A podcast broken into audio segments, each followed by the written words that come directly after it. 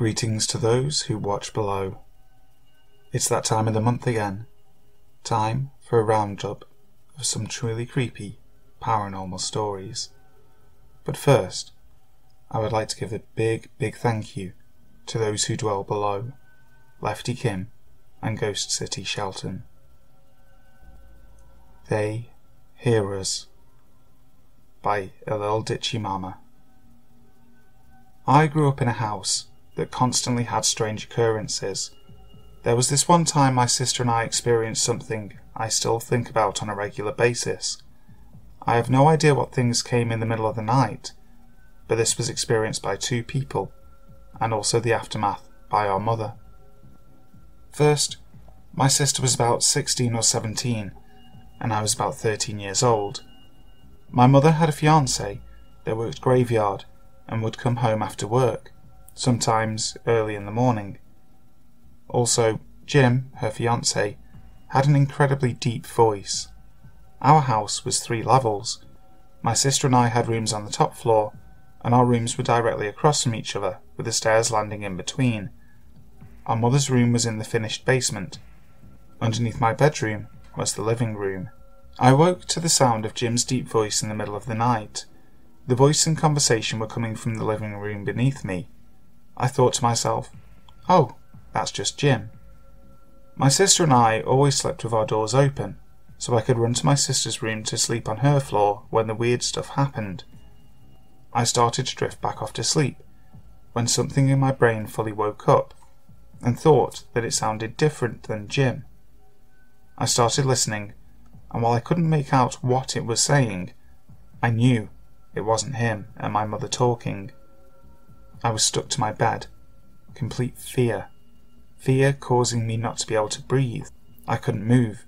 I couldn't make sense of what was happening. The only thing I knew is I had to get up and get to my sister. I climbed out of bed and tiptoed as fast as I could to my sister. My sister Rachel was sleeping.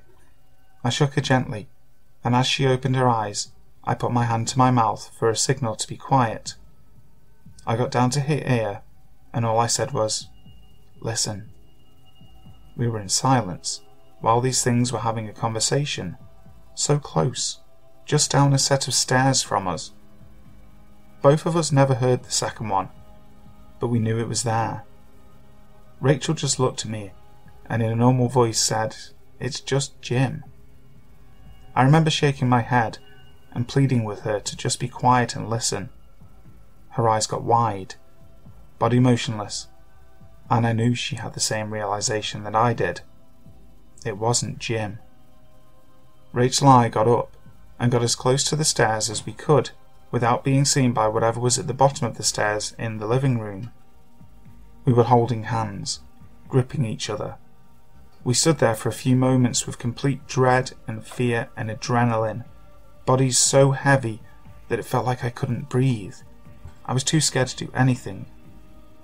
My sister whispered to me something, and at the exact time she finished, we both heard, "They hear us."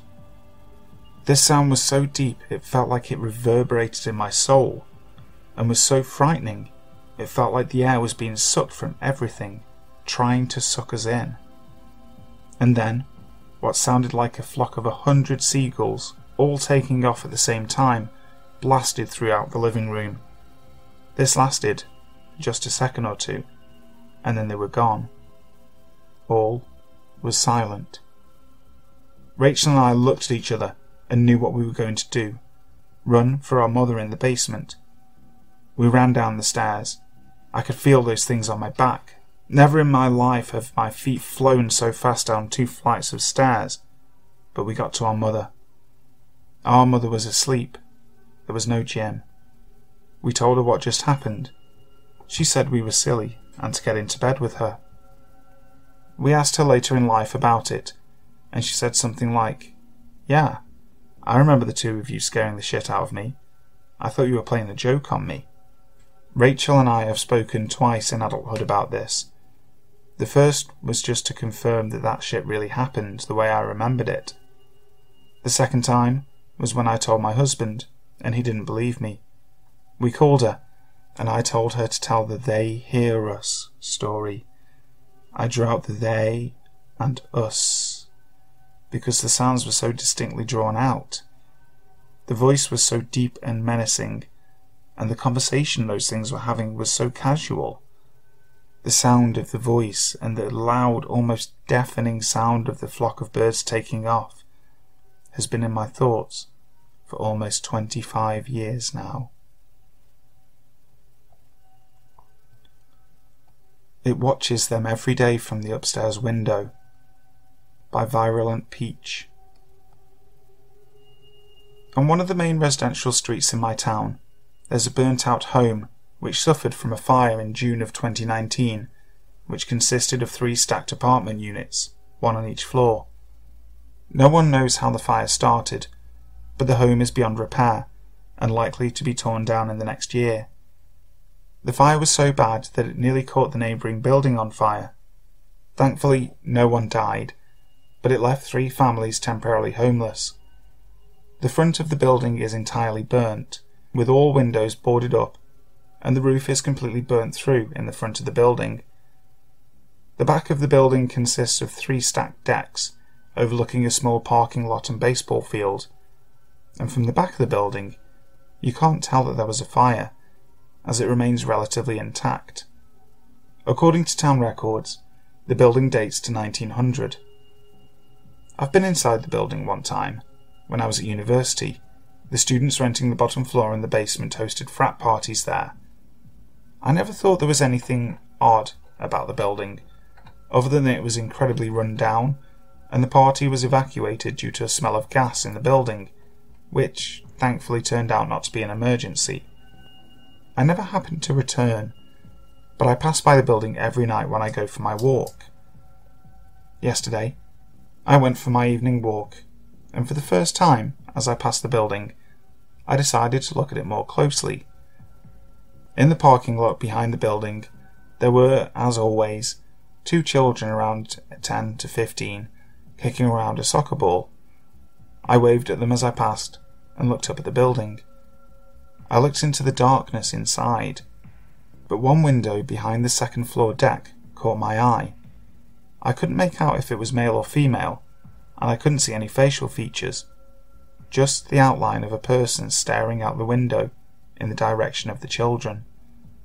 The 2 children know me and recognise me from my walks each day, so I asked, "Do you see someone in that window there?" But by the time they looked up, it was gone. Ah, I guess it was my imagination. No one would be able to get up into that building. The doors are completely boarded up. Forget I said anything. I knew what I saw, but I didn't want to scare the children, who lived in the next building over. Today, I was intent to capture a photo of the figure in the second floor window. As I passed by the building and waved at the children playing soccer, I nervously looked at the building, but I couldn't see any figure in the second floor window.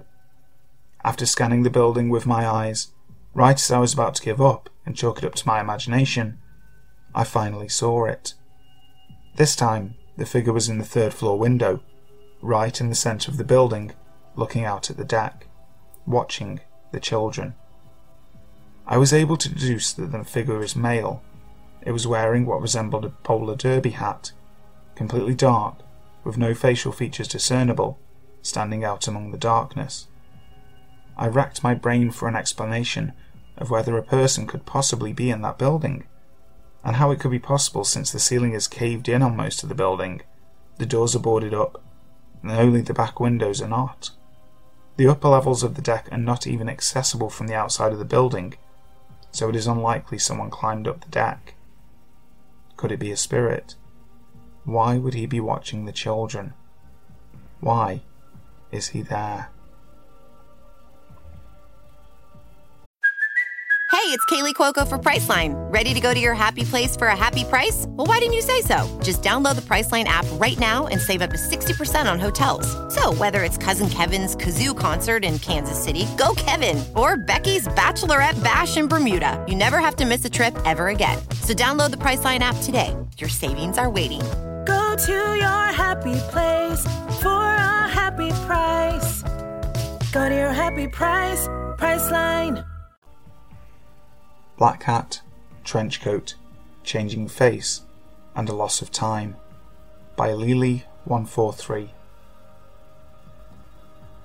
It was 8:07 PM, and there was an amazing pink sunset that summer night. I remember the view coming down the hill that night. My sister and I needed to run to the 7-Eleven that was about 3 miles away to grab a pack of smokes and some vino. Classy, I know, but I was 21 at the time and was glad to be able to. So, mission accomplished, we headed home. We couldn't have been gone longer than 10 minutes. However, when we got to the main intersection after driving through the suburbs for 5 minutes, the night seemed to have fallen rather quickly. I mean, it was dark.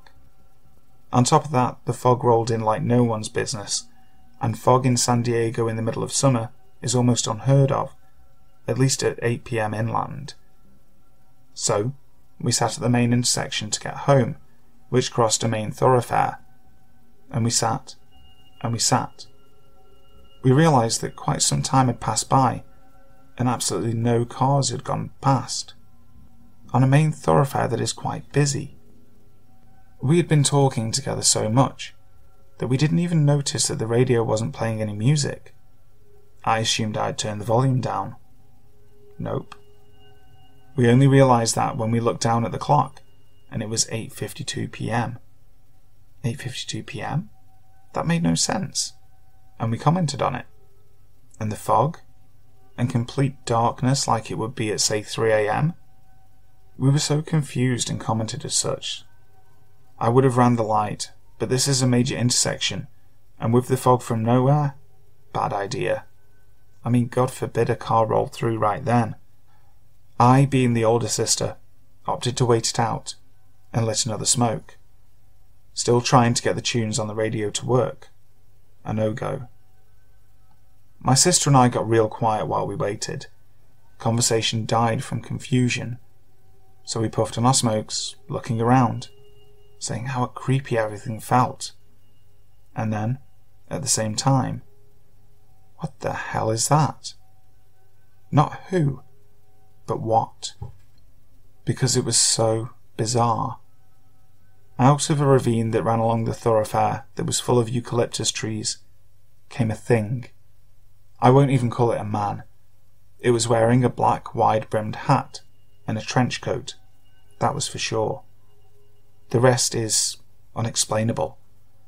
It had no feet, it had no hands, and it did not move like a human. It looked like it was walking with a limp, or like it was in a body it didn't know how to operate. It walked straight out of this ravine forest area onto this highway and made a beeline for my car. And I use the term walk very loosely. It was awkward and weird. I thought for a second that I should help him because he seemed to be having trouble. Then I noticed how swiftly he was navigating this road and realised it was headed straight for my car, with purpose. As it advanced, I stared straight under the hat so I could remember this very odd situation. And I'll say this, to this day, I cannot describe what I saw. His face seemed to morph. It looked like an owl, a turtle, an eagle, a horse, and at one point a human. It just kept changing. My sister started to get hysterical, and at the same time, we were both shouting, what the fuck, over and over, because it was completely unexplainable. She yelled at me to roll up the window, which I did, but we still sat and stared. He crossed about 60 yards in 5 seconds, still coming towards the car. There was nothing else in sight, it had to be us. My sister was screaming at me to run the light, but I couldn't. Call it curiosity, numbness, not wanting to cross a highway in thick fog. I don't know. I wasn't moving. In retrospect, it was complete curiosity. I was scared, no doubt, but I wanted to see what he was doing. He got within feet of my car, inches, on the driver's side, my side. Then I realised he wanted us. He lunged for my door handle and had what seemed like freakishly long arms. At that exact moment, the light turned green and I floored it out of there. It was odd at best. We crossed the intersection before I looked in the rearview mirror. My sister, however, stared at him the whole way through, and as we sped off, his arms raised in the air as if to say, "Ugh!" She told me to look and see how he was throwing what she called a tantrum in the intersection. I turned around, and he was gone, no longer in the middle of the road. So we get home, and my mum was freaking out at us and standing in the middle of the driveway with the neighbours crying. We get inside the house, and the clock says 10:43. 10:43? Where had that time gone? I assume we told her our story, because she told us that we did several years later. But I don't remember doing that, and never talked about the experience for at least 5 years. Ever. Not the next morning, not with my mum. She didn't bring it up. It was like it was gone from our memory. Then, one evening, my sister and I were on my balcony 5 or 6 years later, and I have no idea how or why, but the whole story popped up into my head, and I asked her if she remembered it. She went completely pale, and we were both covered in goosebumps. It felt like a dream because I hadn't thought about it since, but was completely real because I know I lived it. She told the exact same recollection I had without any guidance. It was like it was erased from our memory, but once it popped back in and we talked about it, it was as vivid as like it happened yesterday. The Face in the Camera Screen by NorthCoastie19. I am an investigating consultant for some insurance companies. Basically, I get hired to go out and look at property insurance. Claims when the insurance company is having a hard time figuring it out to try and determine what happened.